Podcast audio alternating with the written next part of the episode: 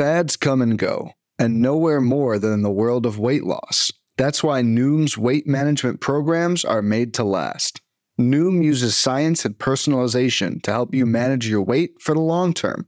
Their psychology based approach helps you build better habits and behaviors that are easier to maintain. The best part? You decide how Noom fits into your life, not the other way around. Sign up for your trial today at Noom.com. That's N O O M.com to sign up for your trial today.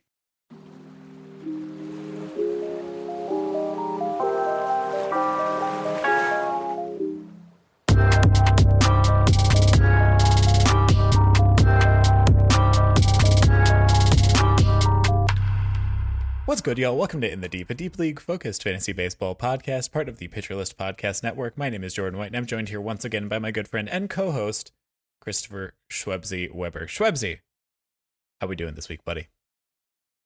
Hi, friends. In general, doing good. Uh, at this exact moment, less good because we are we're doing this podcast uh, with, our video chat on as we always do. And as I mentioned last week, Jordan suffered some pretty rough uh, third degree gravy burns from his vegan biscuit accident. But you know what? I you know I I, I love Jordan. I, I would never I would never shy away from his new grotesque form. I, I wouldn't do that to him. I'll call it grotesque to his face, but I would I would never shy away from it. He can't even look into his webcam at me right now. He's an absolute coward, you know, people. It's like it's like Two Face, except if the bad part was the whole part. That's really rude. That's really rude. Why am I why do I do this? Why am I even here right now? Jordan is as handsome I take, as I take, ever. I take one week off. I get treated. I, I, I get I get slandered upon. I get treated like garbage.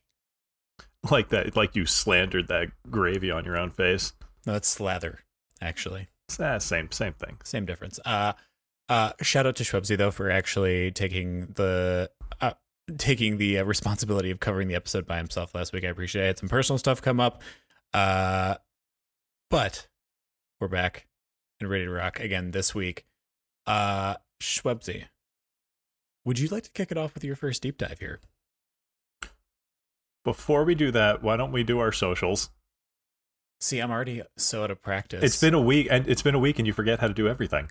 Yeah, really, really, really dragging here. Uh, yeah. So if you want to follow us on our social media, feel free to catch us at in the deep pl on twitter. You can also follow us individually on twitter myself at bunt singles and then shwebsi at shwebsi. That's s-h-w-e-b-s-i also most if not all weeks we are going to be doing the prep for the podcast live on twitch. You can catch us on shwebsi's twitch channel. That's going to be twitch.tv backslash shwebsi. Feel free to join us there ask us questions in chat or just generally distract us and uh, have us procrastinate until what what time is it right now on the East Coast as we're recording? One thirty-five. Oh baby, that's in the morning, not in the afternoon, by the way. So uh, yeah, usually around like eight or nine p.m. Eastern time, we'll be live on Twitch most Fridays, uh, streaming the prep for the podcast. So join us there for sure. Uh, all right, Shwebsi. Now that we have that taken care of, let's get to your first deep dive. Uh, one that I told you while we were prepping. This is someone that I had my eye on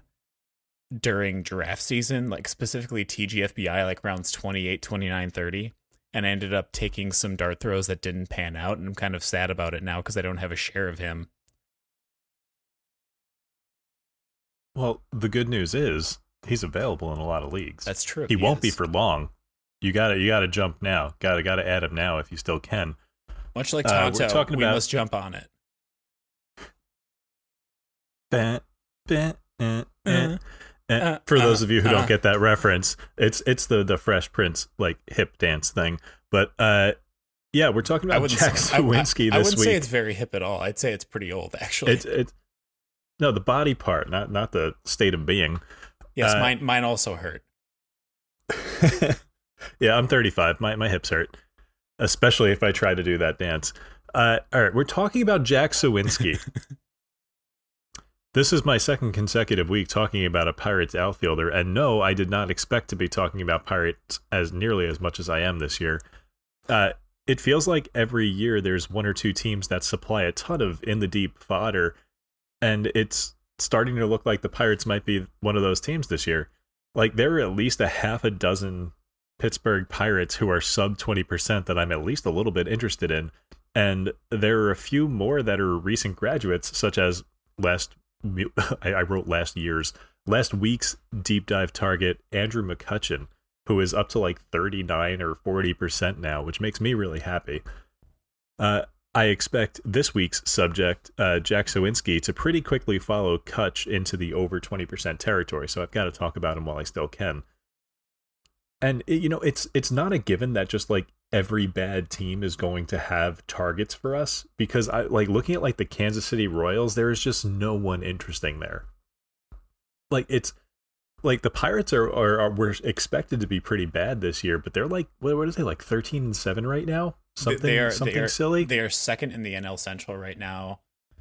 I mean, I, I don't know. It's it's very funny to me to see what the NL Central looks like with the Cubs being over 500, the Pirates being in second, the Brewers being in first, and then all the way back and forth, the Cardinals, who a lot of people considered the favorites in the division, below 500 and kind of struggling because their starting pitching is terrible. But we'll get to that I- later like- too. But I thought the Cardinals were going to have like the best offense in baseball, and even their offense has been scuffling a lot lately. yeah, I, I mean, But- like that's gonna that's gonna regulate or reg- regulate, not regulate, uh, normalize is the word I'm trying to find. Oh my god. Uh, over the course of the season, they're gonna they're gonna find their stride, but at the same time, it's yeah, they've been very underwhelming so far. It's April 22nd. There is a lot of normalization and regression still to come this year.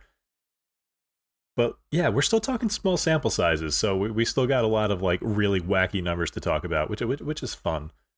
Uh, and this is going to be the easiest deep dive ever because I i- in this deep dive I will simply tell you to go look at Jack Suwinski's like baseball savant page or pitcher list profile and then just go pick them up. That's it. That's the whole deep dive. Just lo- look at all the red and and the, the for the rest of this 10 minutes I'm just going to I'm just going to wait for you guys to pick them up and I'm not going to I'm not going to say anything. I'll just I'll just, you know, bask in in, in the, all the home runs that you guys are about to add to your team when you add Jake Suwinski. Jack, not Jake Suwinski, you silly boy. Also, I can't believe you. I can't believe you literally just like go ahead. I'll waited my our, our listeners here. This is this is this is incredible energy, and I appreciate it.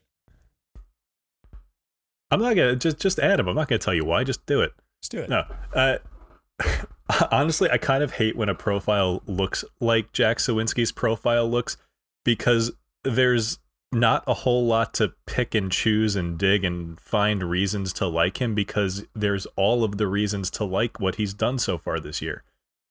If I was going to nitpick and and find a negative, there is one obvious black mark on his profile, actually a blue mark, but uh, it, it's it's his whiffs. Suwinski is actually whiffing at a higher rate than he was last year when he struck out a lot. And that's largely being fueled by a pretty abysmal zone contact rate. And I, I think that pretty abysmal doesn't even do justice to how bad it is. 272 batters this year have had at least 40 plate appearances, and Jack Suwinski ranks 264th among them in zone contact rate. So, like my co host Jordan, that there's a big but. You know, Uh, stay if- caked up. If, if anyone starts talking about how good Suwinski has been this year and you want to poo poo them, bring up how he's among the worst in the league at making contact with the baseball, which is, you know, a pretty important thing. The good news for Suwinski is that while it's not necessarily a good thing, it's also not a death sentence. Right now, some of the worst zone contact rates in baseball belong to, you know, just some guys like Aaron Judge and Matt Olson. And last year, some of the names near the bottom of this same list were again Matt Olson and some other names like Rafael Devers, Kyle Schwarber, you know, some, some pretty good hitters. The point being, it's not ideal, but it's also not the end of the world. Suwinski is also 8% below where he was last year in the same metric, so it's likely we'll see some positive regression here. Now, one of the reasons this isn't the end of the world is because Suwinski has decided to simply stop chasing bad pitches. He was pretty good at laying off bad pitches last year, but he's jumped from an above average 24.5% chase rate to an absolutely elite 14% chase rate. The some of the ways a batter can mitigate a poor zone contact rate is not chasing, and getting himself into you know uh, getting a lot more of those pitches in the zone to hit, kind of like uh, Kelenic is doing right now. But uh, and the other way is to just make the most of the times that you do make contact with the ball, or as I like to call it, the JD Davis method. Well, Suwinski is absolutely making the most of his opportunities as much as anyone in baseball this year. He's got an ex wOBAcon of 656, which is frankly a silly number. You usually don't see numbers that start with a 6 there. For the uninitiated, ex wOBAcon is a great, quick, and dirty measure of a batter's quality of contact, whereas normal wOBAcon is just measuring the results of their contact that like actually happened. wOBAcon is descriptive of what actually happened, while ex wOBAcon is more like if these batted ball results happened in a vacuum. I mentioned that Jack Suwinski's ex wOBAcon so far this year is 656. Last year, Aaron Judge's was 611. So, yeah, pr- better than Aaron Judge last year is pretty good. In general, Suwinski's X stats are incredible, but I don't want to harp on them too much because it's really just a lot of different numbers to describe that he's currently walking a lot and he's currently hitting the absolute heck out of the baseball when he makes contact with it. It's not the whole picture, but you know, it is very just it, it very much describes those two things. As far as playing time, which we always like to talk about here because it's very important, I was really briefly intrigued by Suwinski during the offseason when I heard he was going to be the starting center fielder for the Pirates but once the season started, he wound up sitting pretty much every other day amidst Bryan Reynolds and Ji Hwan Bae's really hot starts.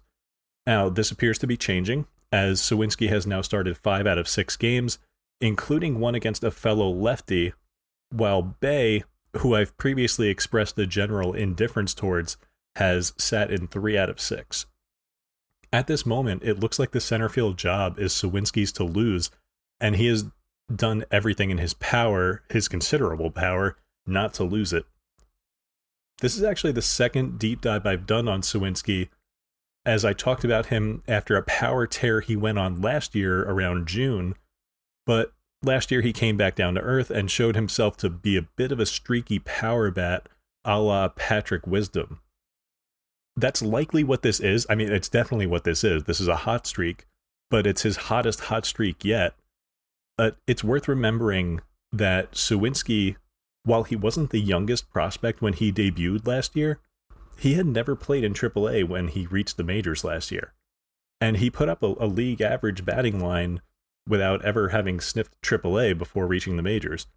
He's young, he's still learning, but he's prone to these really, really juicy hot streaks. And I'm currently looking to add him anywhere that I can with five outfielders.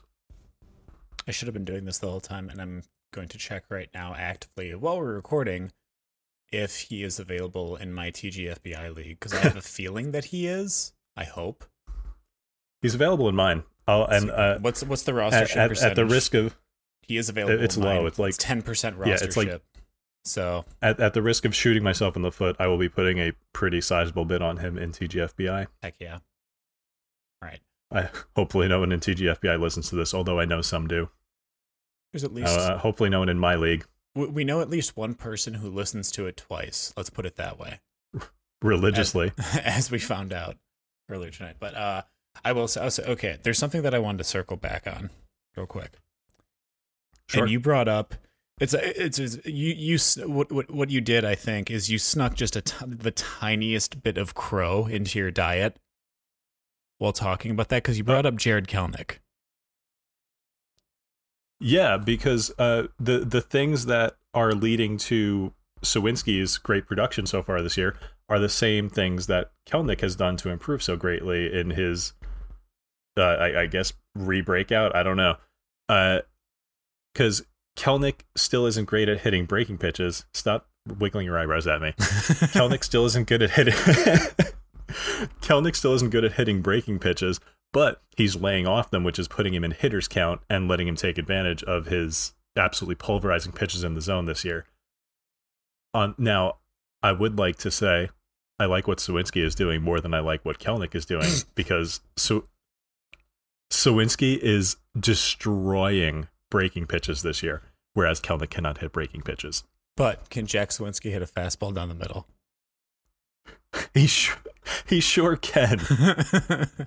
Just probably not 495 feet or whatever Kelenic did. It was like 483 or something. It like was that. so far. It was incredibly far. That was like one of those things where I think he saw your face on the baseball as it was coming in. We can only hope.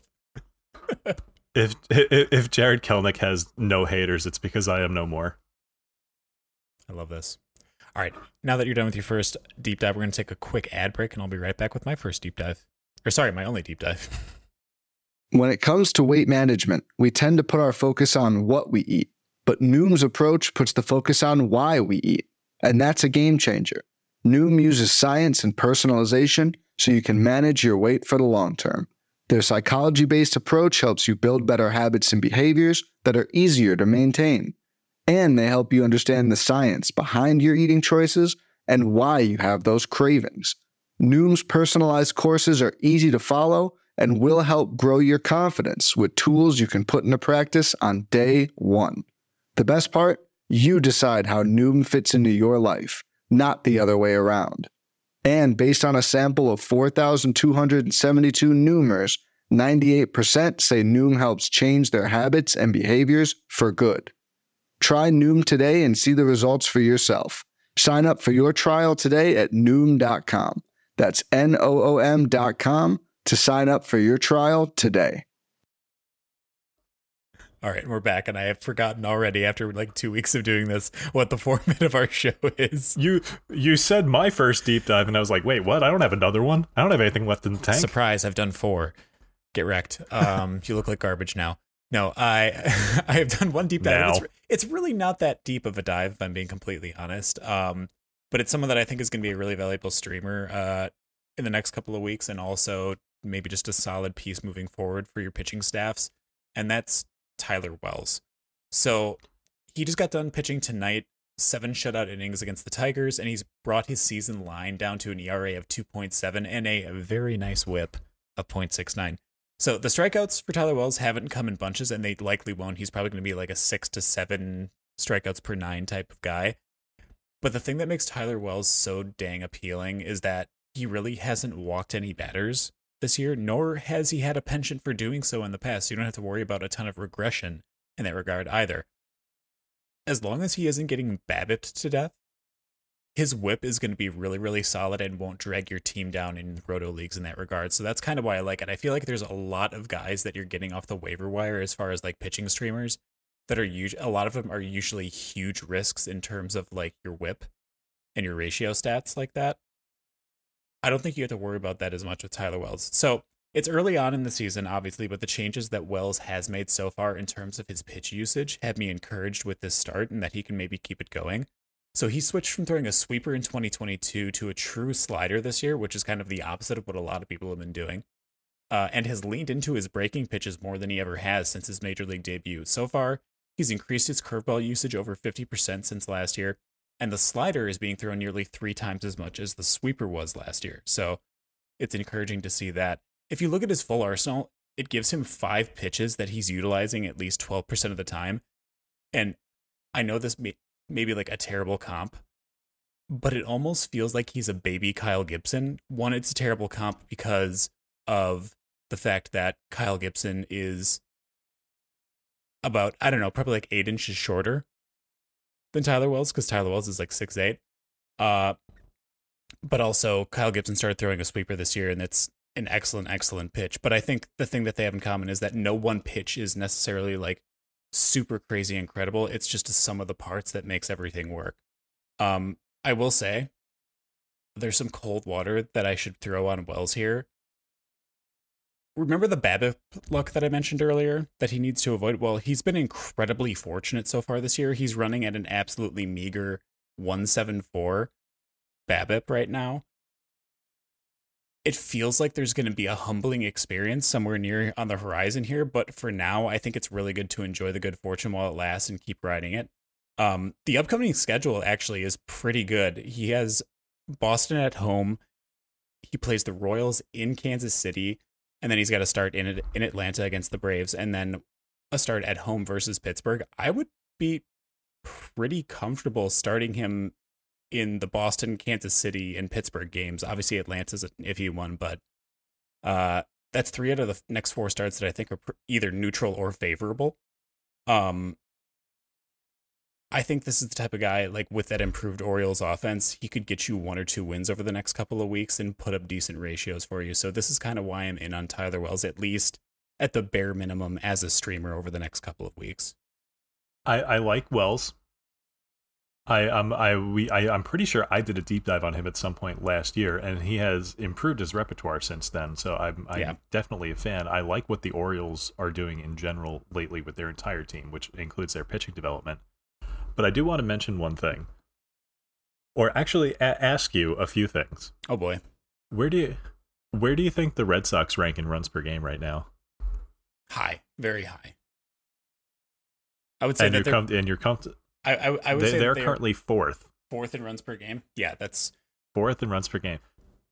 So I they- they're a team that I have run streamers out against recently, thinking that they're a weak offense, and I, I don't think I have generally enjoyed that experience. They're putting up a lot more runs than I realized. And actually, more more than I even realized, literally until just now when I just looked. And the Pirates, as I as we mentioned earlier, are like scorching hot. Like they, they have like s- six guys in their lineup right now who are pr- producing at like an 80 90% expected r- rate. Um the Pirates are what one to like like 7th in runs per game right now. So I don't hate the streams. Like I, I think I think I would like them more in like June when everything like starts normalizing like Sure. we talked about earlier so but I, I I I think it's it's one of those fantasy lessons that we all we you know is is good for everybody to to heed. You know, don't just blindly see and I'm I'm not accusing you of doing this, but uh don't just see Pittsburgh and go that's a bad offense. You know? So I will say we have- the the thing that I like specifically about those two starts uh, between Boston and Pittsburgh is that they are in Camden Yards, and those are Yes. more And- forgiving, friendly confines for pitchers than it would be like if it, those were both. I mean, obviously PNC is not necessarily a great hitter's park either per se, but pitching in Camden Yards is infinitely better than pitching in Fenway in terms of like favorability for hitters. Yeah, I just know if I if I saw a pitcher with Boston, Pittsburgh, and Kansas City on their schedule right now, I'd be like, yes, yes, stream it, hundred percent. But I like those. Are, those are actually some pretty good offenses so far. Yeah, they've been solid. Uh, Like- Like I am stunned in in the top ten in offenses right now. The Rangers are up there. The Cubs are up there. The Red Sox, the Orioles, the Pirates. yeah, the Orioles like are great. it's I would I would never that I would never have guessed that in a million years like a month ago. Well, I think about so just off the top of my head, I knew the Orioles were great. I knew that the Cubs are really good because literally it feels like they have like five or six people that are hitting over 300 right now, and that's like not an exaggeration. The um the Orioles you said? no, the Cubs have that many. Oh, the. Cubs. Yeah, got I I think like the Cubs are in a similar spot as the Orioles in that a lot of their prominent hitters are running like stupid high BABIPs right now. That's, you know, that's to even out and fall off eventually, but yeah, they're they're playing out of their minds right now. Usually, you see the offense tick up as the as as it gets hotter in Chicago, but they have started off the year scorching. They're blowing the doors off the Dodgers, which I never again something I never would have guessed a month ago. Absolutely, yeah. Um, is there anything else Tyler Wells related what you would like to cover or like maybe touch on? Do you have any more? Actually, I was going to say it sounded like you had more questions potentially. Do you have any more questions about Tyler Wells for me? I just think it's ironic that you chose not to go super deep on someone named Wells. Touche. I like that. That's very good. All right. Uh, how about we go to our league wide roundup then? Uh, let's do let's do a couple divisions, then we can take an ad break after that. I feel like we've not left enough wiggle room in there. So let's let's start with the NL East here. Uh, starting with Atlanta. Uh, anything on on Atlanta? I know you wrote this one up. Other than I'm perpetually mad at them, no, not really. Uh, Great. it's still. Sorry, I'm a hater. Leave me alone.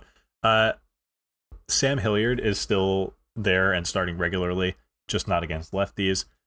And I, I mentioned this last week. Sam Hilliard in any given game could get you a combo meal, could strike out four times.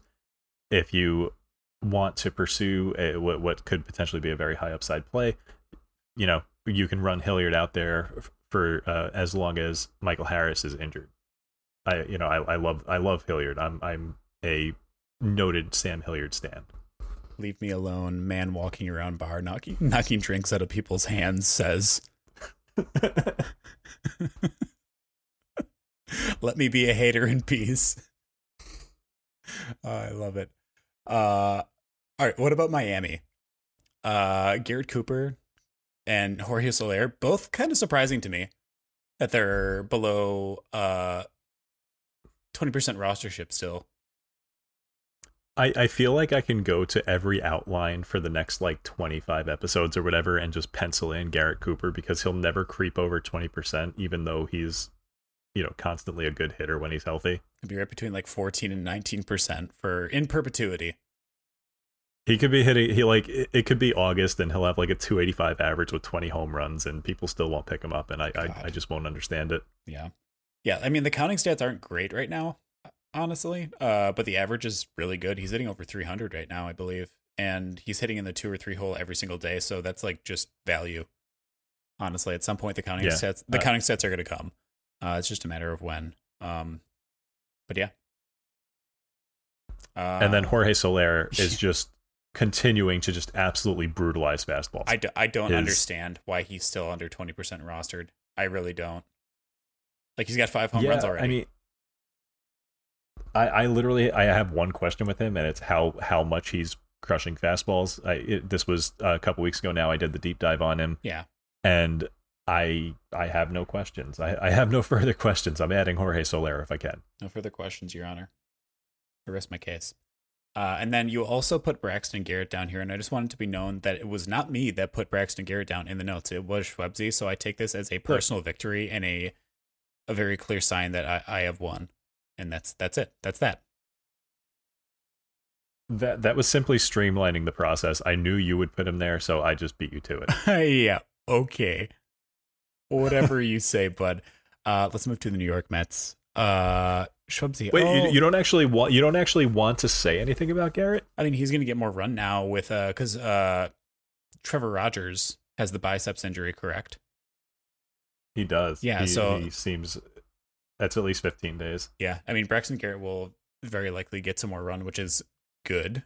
Uh, he looked pretty good in his last start.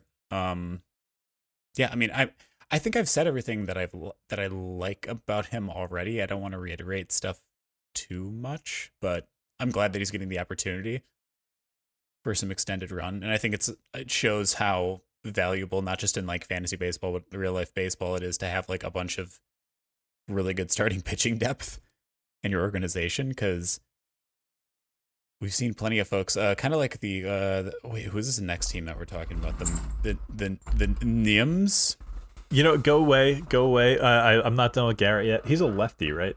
he is a lefty yes All right. So Garrett's next to start. Th- this is one of those awkward guys that we w- like. We'll, we'll we're going to talk about him, and our episode is going to release, and he's going to start later that day. So we can't really encourage you to pick him up for that start because it's going to be too late.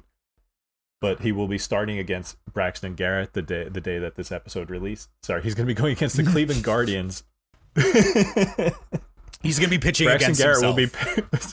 he's going to be pitching against a lineup of nine Braxton Garretts. No, uh, the Cleveland Guardians on Saturday, which is a lineup that is good, but not uh, uh, not so good that I would be scared to start Garrett.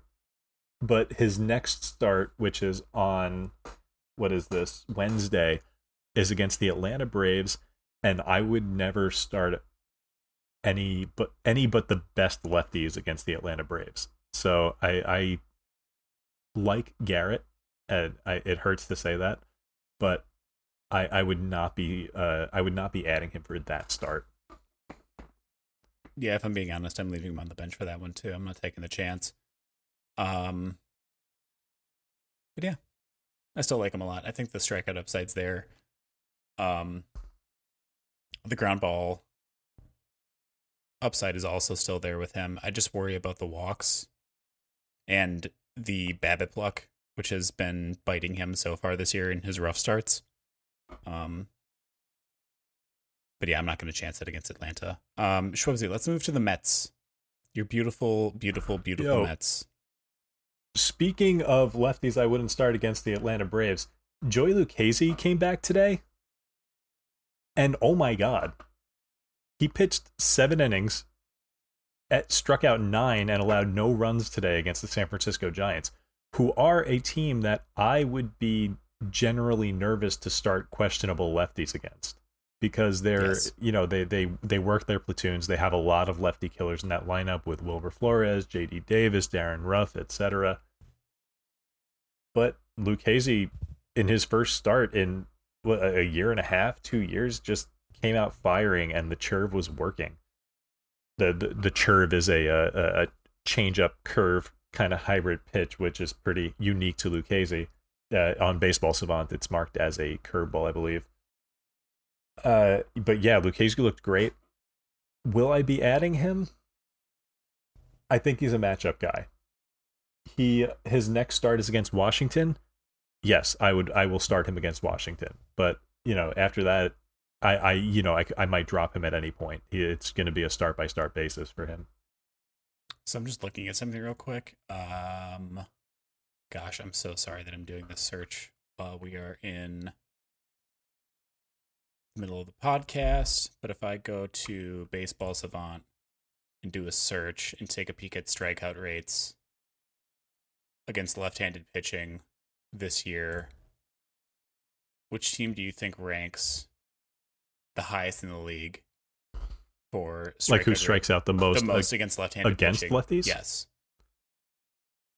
Ooh, I don't know. Um I'd say like I don't know, like the Cincinnati Reds or something. Reds are seventh, actually. It's the Milwaukee Brewers, Okay. RIP. But Huh. also uh, in fifth, San Francisco Giants.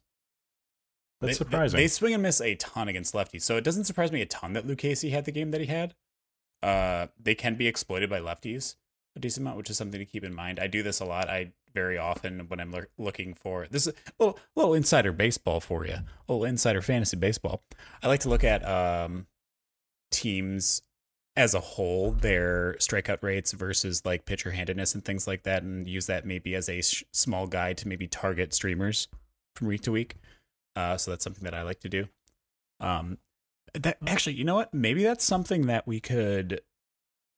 Man, I just sorry, I just thought of a tweet. Like maybe we could tweet out uh, a link with um that specific savant search, so that way people can kind of see that Yeah, and use you- it as, might- a, as a tool. You want to do that right now or should we keep on going with the episode? Right now, no, I'm just kidding. We're not going to do it right, now. Um, we'll be back in 5 guys. Okay, see you in a second. And and we're back. Uh no, Yeah. but oh god, I forgot where I was. Shit. Talk, talking about Lucchesi Yeah. specifically, like today he had what is a pretty great 33% CSW, but that was buoyed heavily by 19 called strikes on his sinker. Yeah. Which I'm sure, I, I, I believe that if Nicholas Peter Pollack sees that, his head will spin around like the exorcist child. Um, so yeah, it, I don't think that's a sustainable thing. Is this is that the sequel? Is that the son of Exorcist? The Bride of Exorcist. It, it's it's after it's after Exorcist and Bride of Exorcist. That's when you get the Ah. Exorcist child. I love this. I missed you. I missed you. I missed you too.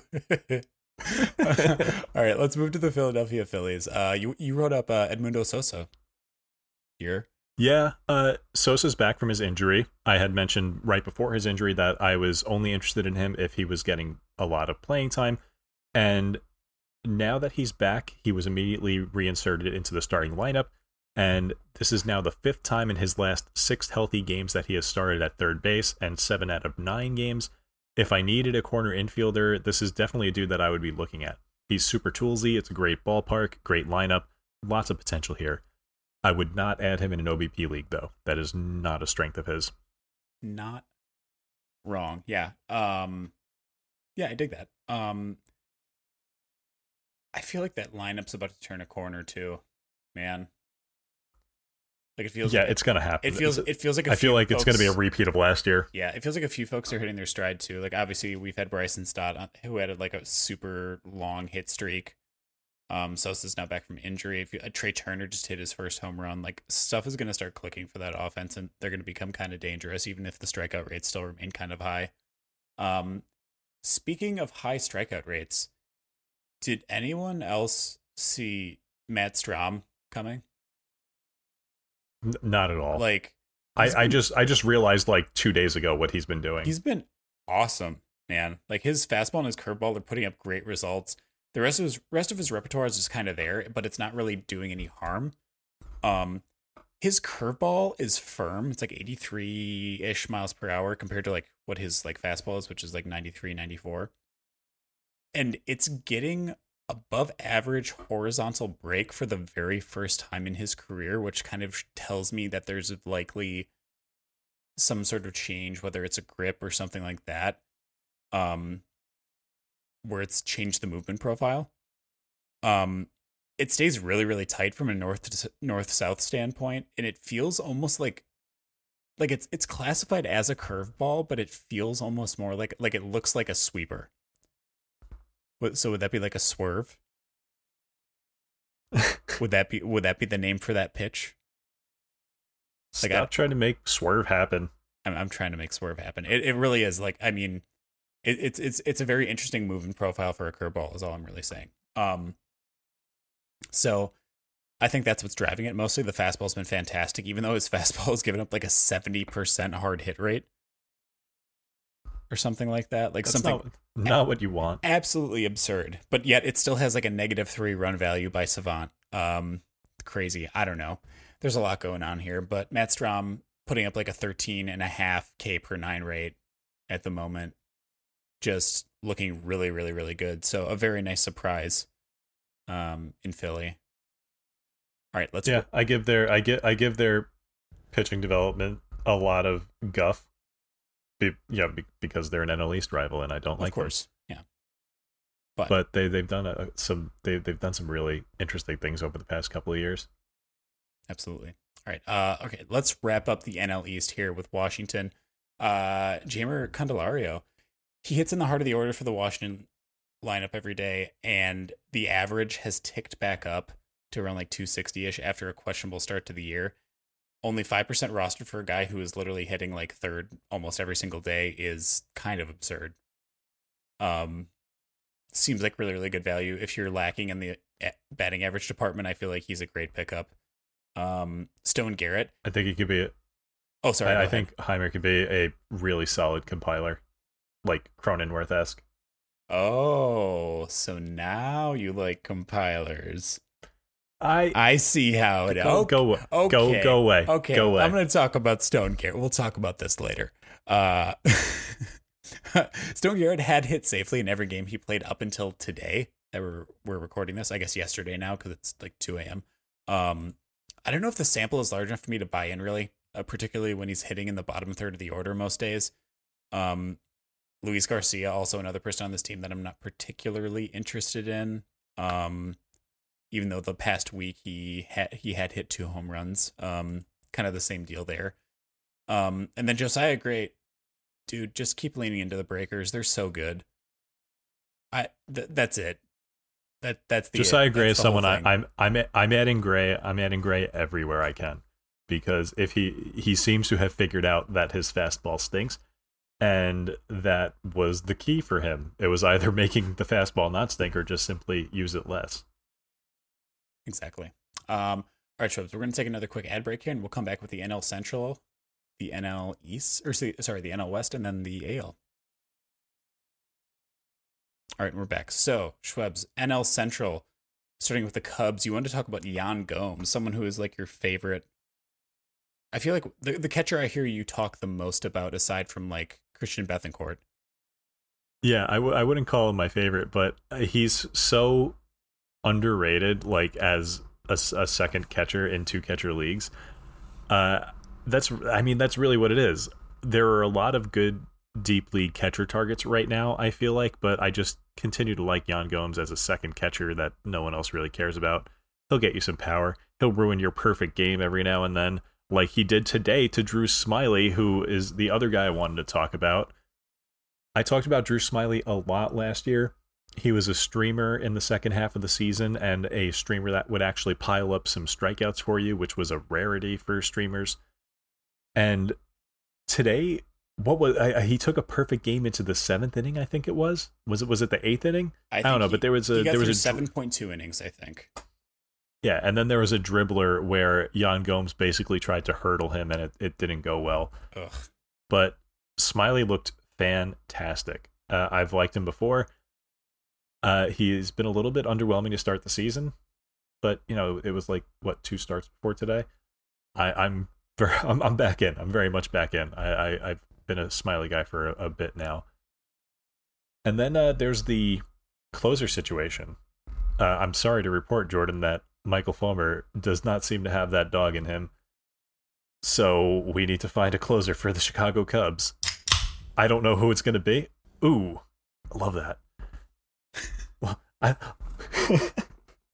I was hoping you would just keep going, but we'll just leave that in now.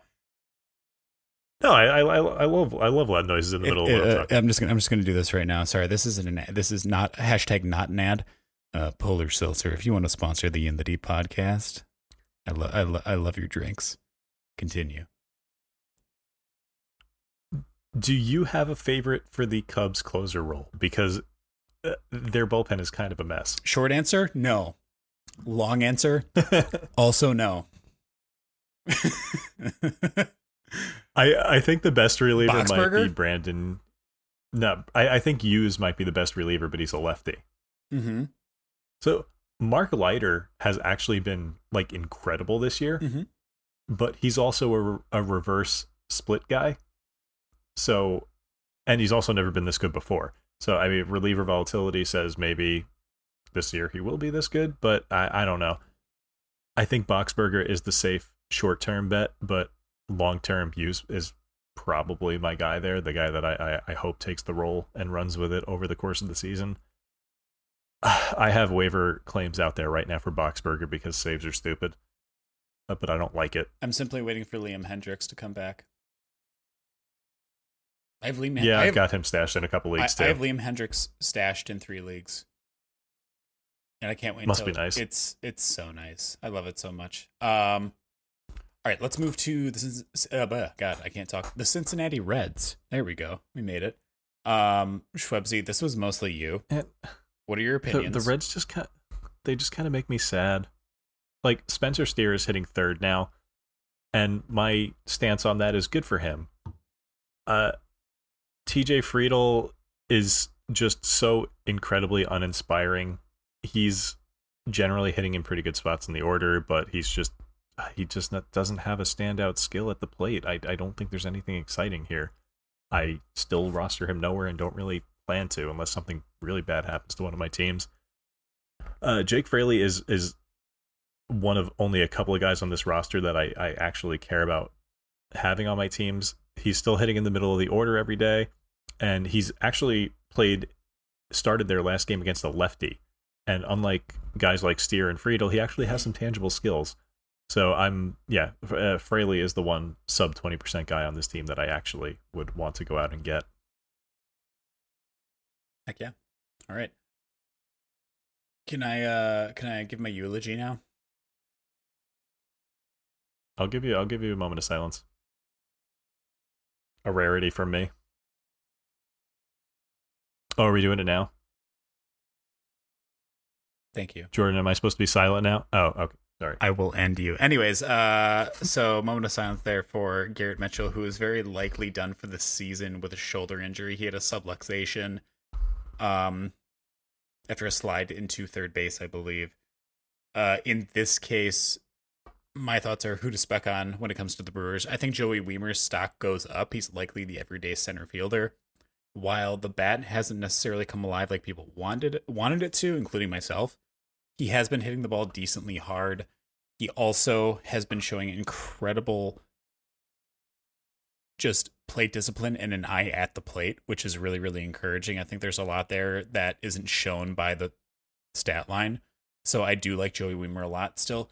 Sal Frelick has been underwhelming in AAA and likely isn't going to be coming up anytime soon. Uh, they recalled Blake Perkins in a corresponding move once uh, Garrett Mitchell got moved to the IL. Uh, Perkins has been walking at a solid clip in AAA so far, and he'll get occasional reps, but he's not really a consideration in terms of fantasy, I don't think. Uh, also, Woodruff is hurt with a shoulder injury. He's getting a second MRI on his shoulder, uh, very likely extended time away due for him. So, who steps in?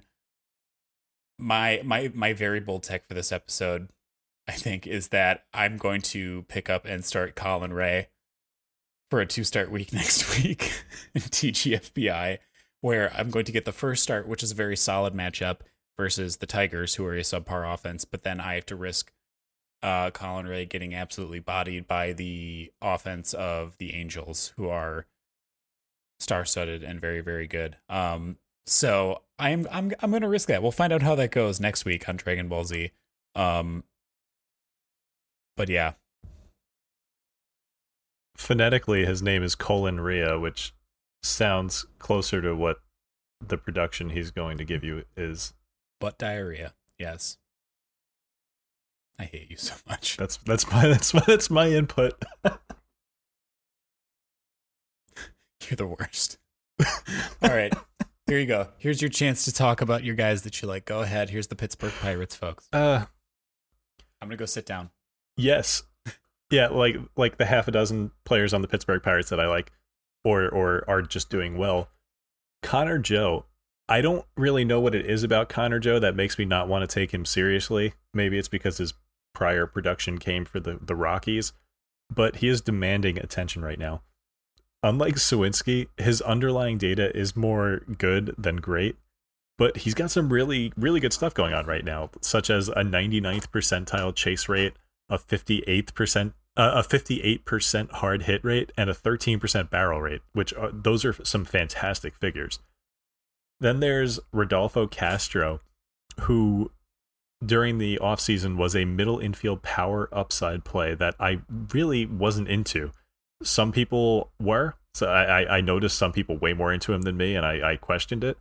But I'm I'll admit he looks way better than I expected. Like even when the other stuff like the batting average and whatnot comes back down to earth, the power looks legit. Then there's Carlos Santana, who I said last week was like the the short, stocky version of Andrew McCutchen, and but he, he's just kind of like aggressively fine. He's cromulent. As long as the Pirates lineup is firing on all cylinders, I love Santana as a corner infielder in deep leagues. I, I, I like him as a corner infielder in general, but right now he's he's he's more good than than fine. Then there's Roansy Contreras, who I was I was so into Roansy when he was first coming up as a prospect, but turns out his fastball stinks. We we we run into this a lot when we're talking about deep league targets. Guys with nasty sliders, bad fastballs. Well, that that is Roansy Contreras to a T. But don't look now. Contreras is throwing his really filthy slider 46% of the time. That's a lot it he's basically flipped the usage of his fastball and slider. His fastball was his primary pitch that he threw about 45% of the time, and then he threw the slider about 35% of the time. He's just completely swapped that. And, you know, to, to great effect so far. And this was a great, great call because his fastball was absolutely being pulverized. And on top of being pulverized, he was also getting pretty unlucky on it. You know, the, the harder a pitch gets hit, the more unlucky you're probably going to be on it. This bears monitoring. I'm stashing this right now if I can, and I would wager he's going to have some pretty dope streams before the year is out. Love it. All right. Uh I am going to talk about a St. Louis Cardinals minor league pitcher, something that we don't do very often on this podcast. Um I did mention earlier that the Cardinals starting pitching had been incredibly underwhelming so far.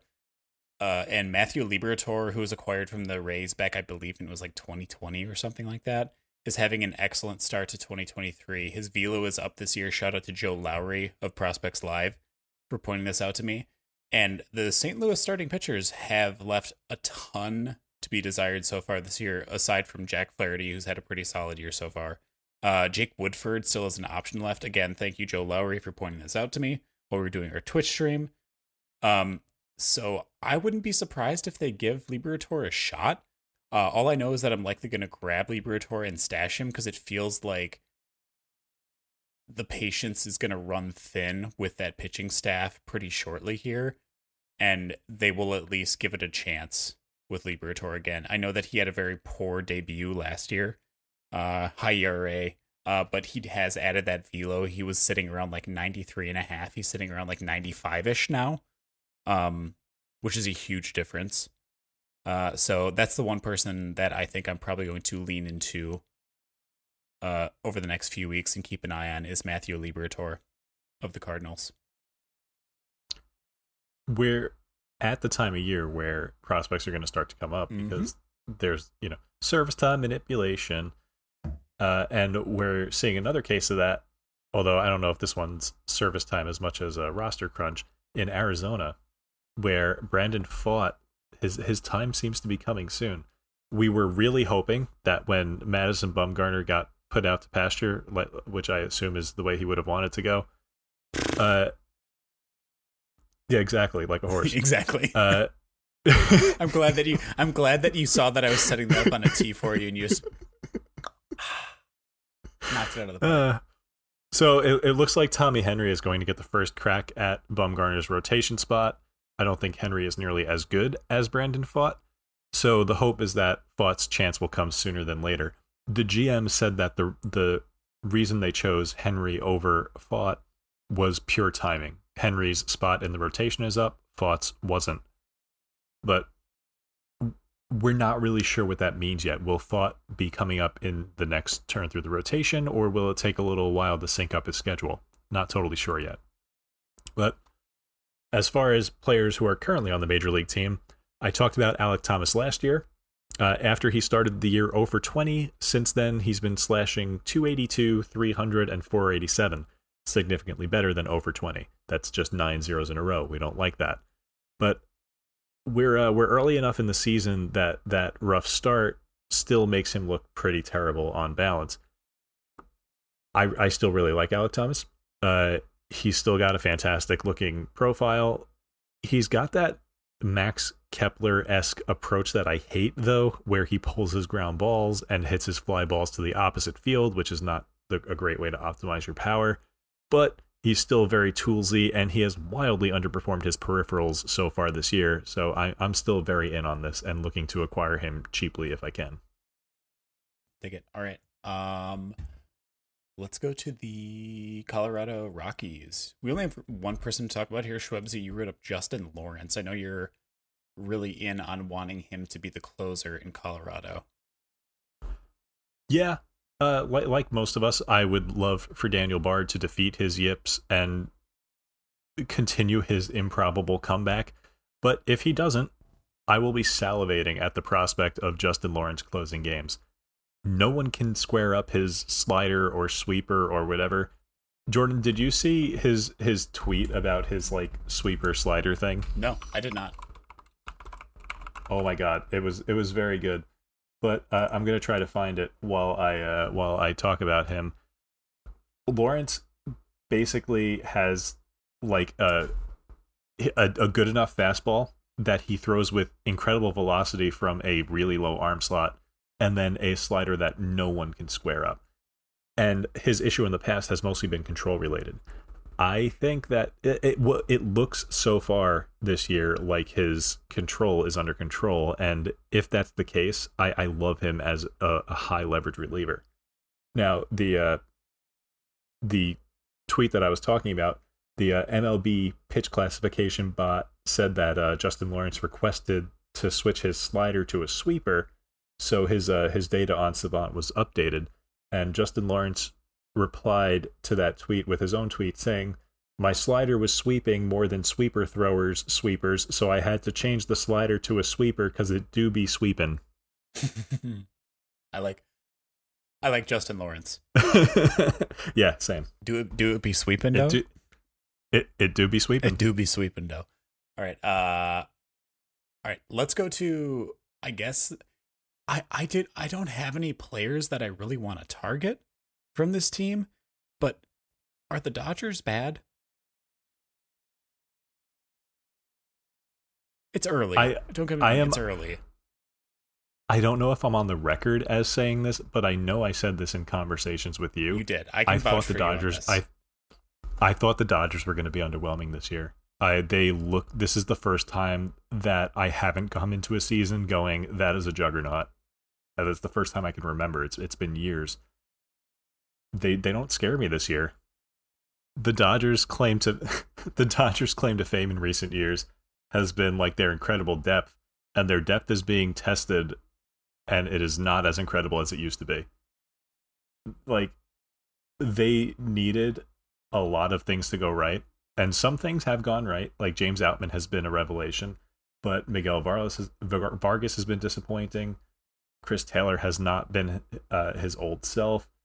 Jason Heyward for it, it is still Jason Heyward, disappointingly. Uh, and yeah, it's just the bottom half of their order is just not scary. Where this used to be like a team that ran like 13 position players deep of guys you didn't really want to face. That's Yeah. just not the case anymore. It's very top heavy. Not the same team, that is for sure. Um, all right, let's go to the Padres now. What about Nelson Cruz, Bubsy? Really fun that he's still hitting well, but I don't care because he's just not playing enough. True. Yeah. I think I think that's mostly a personality hire for the Padres. A vibes guy. Vibes guy, love a vibes guy. Love a good vibes guy. There was one. Look, there was one point where they faced like three lefties in five games, and he started five straight games as the DH. But I think that might also be related to injuries, and since then he has only played one out of four games. Ah. Yeah. Yeah, not the best. Uh Nick, Nick Martinez. That start against Atlanta on Wednesday. Holy crap. Uh he got 7 whiffs on 10 swings on his fastball. The changeup looked really really good. He had 7 shutout innings and I think he still remains obviously underappreciated since we're still still able to talk about him here. Um he has two really solid starts ahead. He's got Chicago, which I mean that's still like a high average team. I worry about him getting BABIPed in that one. But then the other ones against Cincinnati, like those are two decent matchups, all in all. Um, I think buying now is probably the time.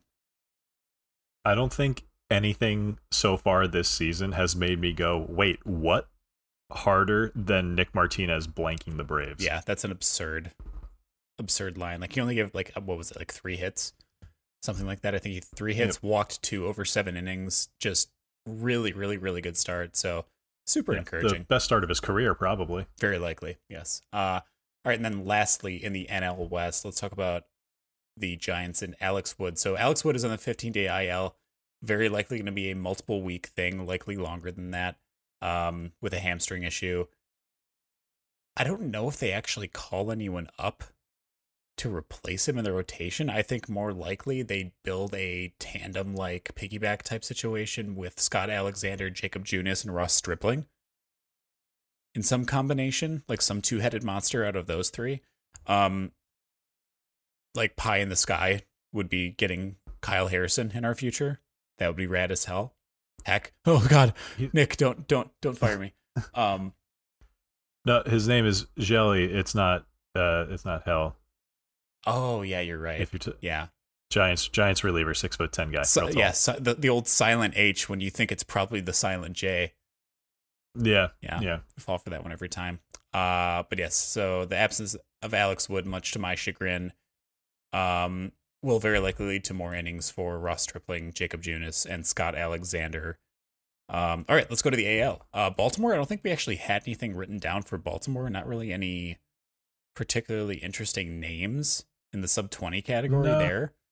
Um, Their their lineup their lineup is just full of guys who are rostered in more than twenty percent of leagues, and then their rotation. God, it, it- it's a lot of better in real life than fantasy type pitchers, like your Kyle Gibsons, your Dean Kremers, your uh, Tyler Wells. I am interested in Kyler Bradish, who is back. oh, Uh, Bradish, I, I yeah. would be, tr- yeah, I would be trying to add him before he has, you know, a, a start or two to to show why he was such a fun sleeper pick. Uh, that that is the one guy that I would be adding. That's sub twenty percent right now. uh, and of course Tyler Wells, who you touched on earlier. Absolutely. Uh, all right, and then Boston, uh, Jarren Duran. He's got uh, an extra base hit in four of the last five games that he's played. Um, the plate discipline looks pretty solid. He had a high walk rate and a short sample in AAA, and that's been carrying over so far. It's still north of 10. Um, I am not completely bought back in because it's only like five ish games. Um, but I'm at least keeping an eye on him. I'm I don't think I'm quite back in yet though. Um, and then Tanner Houck. He, ugh, like he still has a rotation spot for now, but the next starts are at Baltimore, which is again like a decent pitcher's park, but the offense is very very good, and then two really subpar matchups versus Toronto and then at Atlanta. I'm not interested in Tanner Houck at all right now. That's a brutal stretch. Yeah, it's not good. Um, and we we love Houck around here. Yeah, and you want it looked like you wanted to say something about Duran. Uh, he he has your curiosity, but he does not yet have your attention. Correct. Yes. Uh, all right, let's go to New York. Uh, looks like a couple of re- relievers here that you wanted to touch on, Schwebs. Yeah, New York is a weird team, uh, similar to some other teams we mentioned, where like uh, all the guys who are sub twenty percent are generally sub twenty percent for a reason. But they do uh, one thing about the Yankees in recent years is they have churned out re- really good relievers pretty consistently, and that has not changed.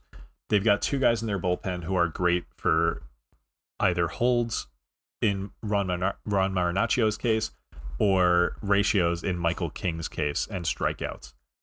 Uh, yeah, I that that's really that that's all there is to say here. There's these are really good relievers.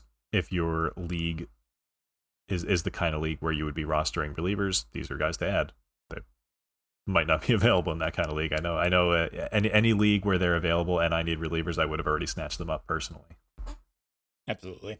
Um. All right. Let's go to another team that you love to talk about, the Tampa Bay Rays. Yes.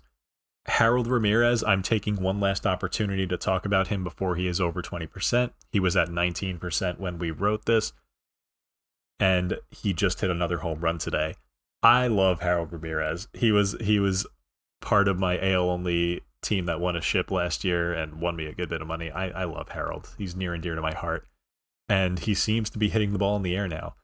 We did a uh, a, a post two was a post 300 I think, draft. I think it was a post 350. Post 350 draft with the guys from On the Wire and Keep or Cut. And I picked Harold Ramirez, and I there there was a Cleveland Guardian fan involved there in Chad Young, and I was I was trolling him a little bit by saying that I don't see the difference at all between Harold Ramirez and Oscar Gonzalez, who was being drafted like 200 spots earlier. And turns out, not only are they where are they similar, but Harold's been better. So ha, Chad. Heck yeah, let's go. Yeah, but and then there's uh then there's Christian Bethancourt who is making me look really smart with all the nice things I said about him in the offseason because at, during the offseason, he was basically the only post 300 ADP catcher I liked. But I did not see this coming. He's he's walking. He's taking walks now.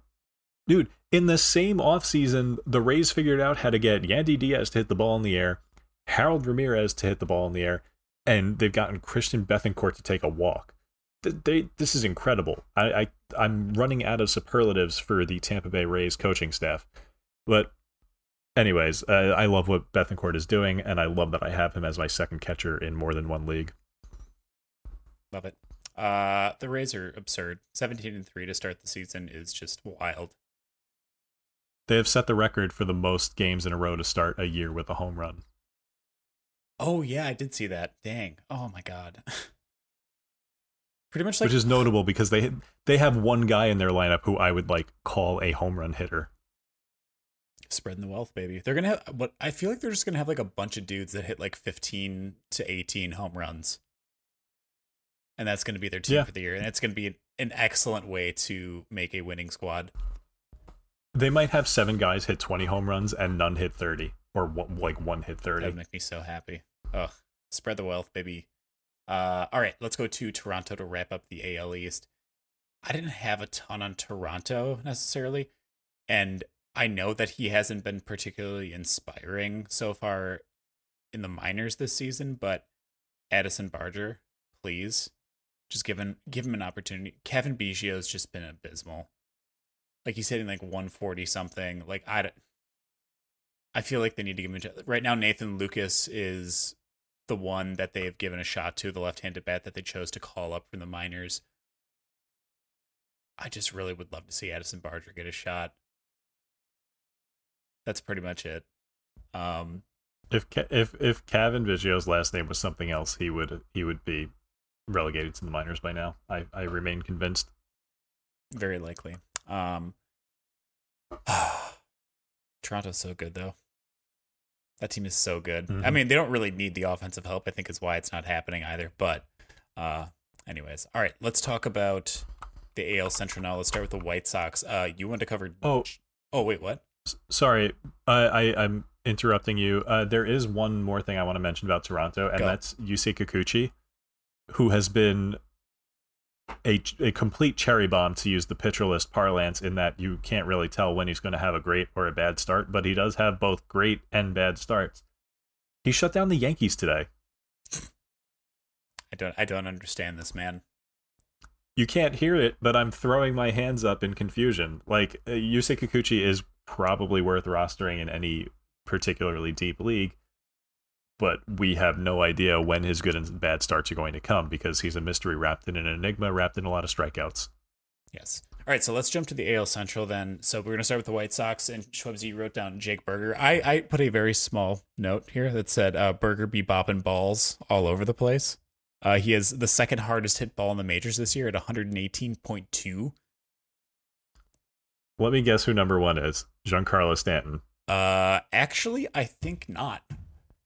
Is it Ohtani? It's it's, it's only it's got to be it's going to be one of like three guys. It's going to be like Judge uh, Stanton or Ohtani. Leaderboards, exit velocity, and barrels. Literally one, one, one batted ball. Matt Olson. Really? Yes. Wow. Giancarlo Stanton's number three, and then Ohtani is four. So you were you were close. Uh, you were right there. Unbelievable. But uh, I talked about Jake Suwinski's uh, God, uh, I'm forget. Is it Jack or Jake? God, why Jake. why can't I remember his last name? First name? No. It's Jack. I tried to trick you. Uh, continue. J- J- I talked about Jack Suwinski's stupid ex wOBAcon before and how it was like 640 something. Jake Burgers is the highest I've ever seen at 790. That's not just really that's like a lot higher than anyone else in baseball, even in this small sample size. He's going to swing and miss and strike out a lot, but the power potential here is incredible. And then uh, over in Cleveland, I don't have a lot to say about these guys in the sub 20% realm, but Logan T. Allen, I, I, you have to put the T in there because the Cleveland Guardians employ multiple Logan Allens. Uh, Logan T. Allen is a prospect who will be making his first major league start on 423, which is Sunday and it, it's an intriguing ad. I, I don't know if I'll be doing it, but let's see. It's against. Why am I not seeing who it's against? Miami, it looks like, and I would absolutely be running him out there against Miami, uh, because Miami is not a particularly good offense. So yeah, dig it. All right, uh, let's go to Detroit, starting with Kerry Carpenter here. Still, Dude, Carpenter's going to be a really popular ad this week. Still only two percent rostered, which surprises me. Yes, he he has started ten out of eleven games and has a 146 WRC plus with a few home runs in those 11 games. He's another dude with some absolutely outstanding X stats so far, and he has a 97th percentile barrel rate paired with an 87th percentile expected batting average. That's a pretty sweet combo. We love power and batting average both. And then there's a the, the more disappointing Tiger in a special Spencer Torkelson. I've been saying this for a couple of weeks now. He's a stash. Something is up with his plate discipline and approach, and I'm getting a little bit more reluctant to recommend him to you guys each week. Uh, I, I would love to see something change, but I'm I'm not really seeing it right now. All right, then we also got Eduardo Rodriguez, who had a stellar start this past week uh, and then Spencer. Yeah, one of his best as well. Um, between these two, do you have a preference on which one you'd rather uh, prioritize targeting? Rodriguez. Yeah. Uh, better body of work in the past, more strikeout potential, but I do like both of them. Uh, th- there aren't a ton of sub 20% pitchers that I like, but these guys are, are both on that list. Dig it. All right. Uh, And oh, sorry. Go ahead. we don't have a lot we, we don't have a lot else uh, about the AL Central. Kansas City is like Cincinnati in that they just make me sad. This is a Yeah. really bad baseball team. It, it's a real bad baseball team. Kris Bubic just went. Uh, we we just heard that he's getting Tommy John, so that Ugh. really that that bright spot has been snuffed.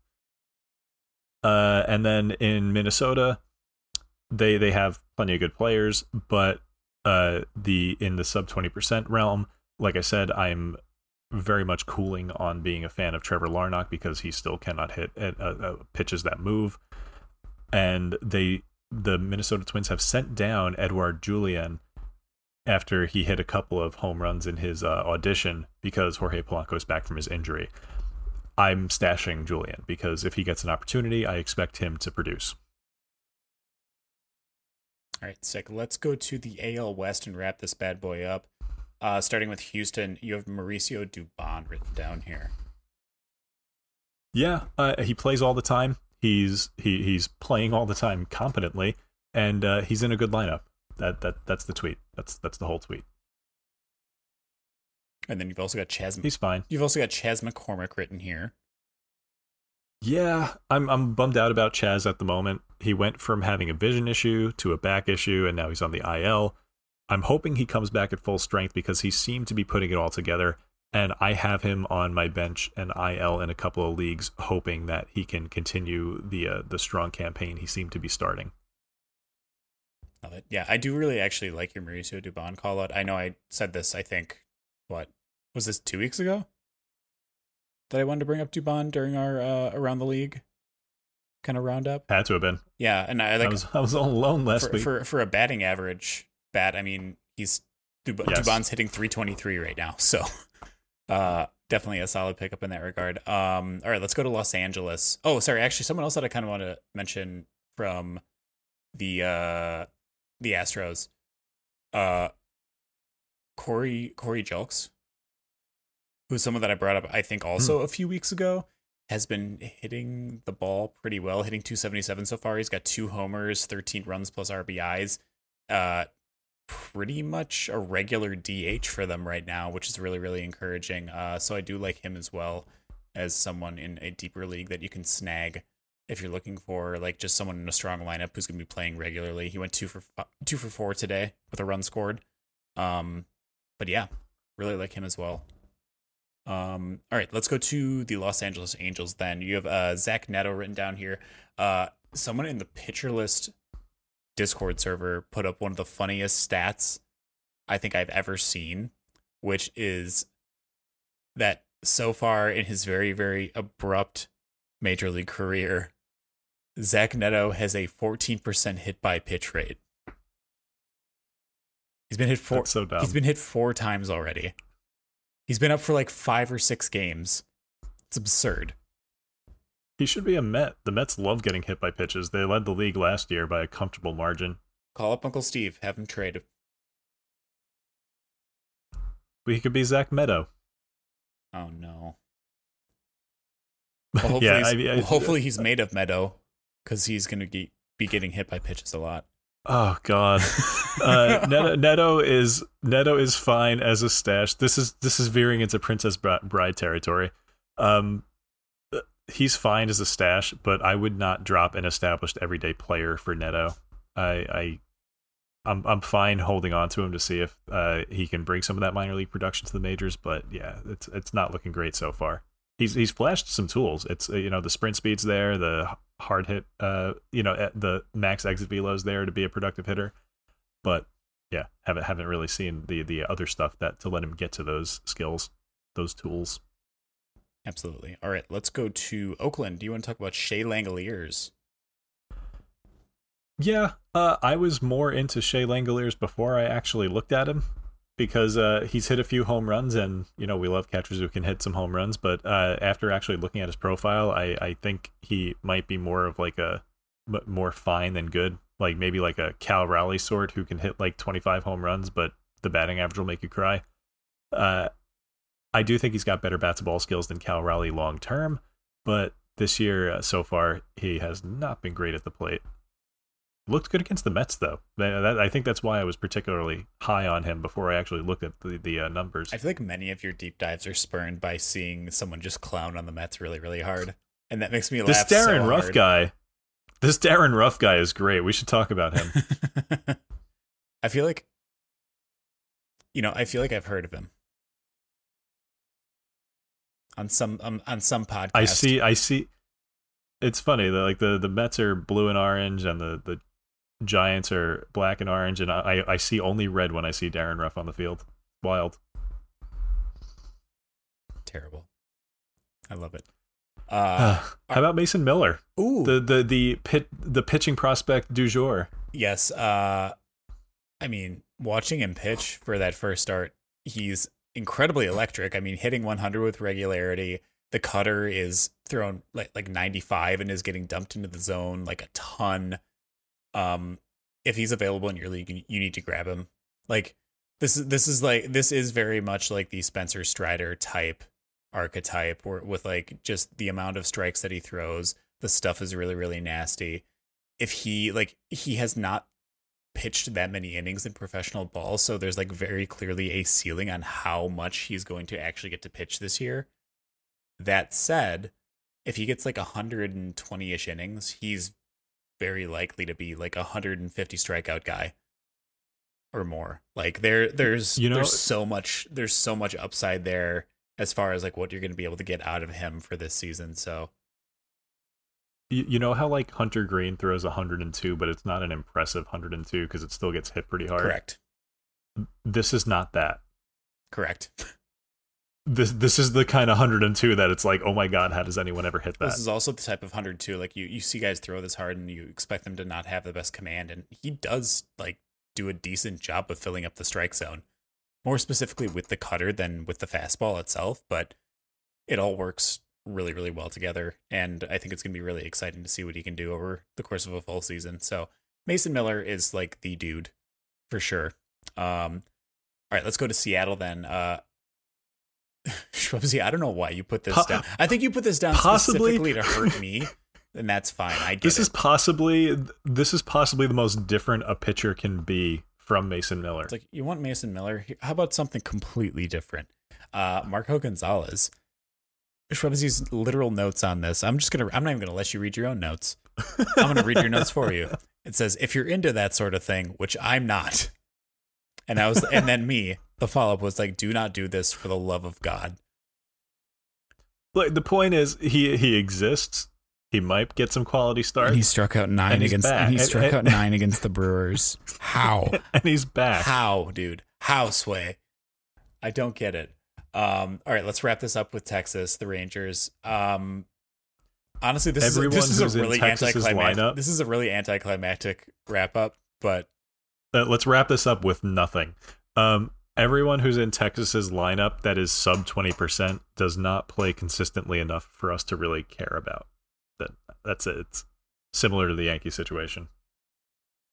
Yeah, pretty much that's that's that is the gist. All right, so we are at oh good god, we are at an hour and eighteen minutes. Remember when? uh, Remember just like every other episode when we start and we're like, man, I don't know if we're gonna get to an hour. Dude, it's part of our process is doubting that we have an hour of content. We always have an hour. We we could walk in here with zero notes and we have an hour and 18 minutes of content. I firmly I firmly believe that. Uh but thank you all for joining us once again on another episode of In the Deep. We appreciate it. Uh, if you like the podcast, be sure to find us on your platform of choice. Give us a review, a thumbs up, subscribe to the pod. Uh, you can also find us on social media on Twitter specifically at in the DPL. You can also follow us individually on Twitter at Shwebsi for Shwebsi. That's S H W E B S I. And then myself at Bunt Singles. And we will be back next week with another episode. Shwebsi, send them out. Bye, friends.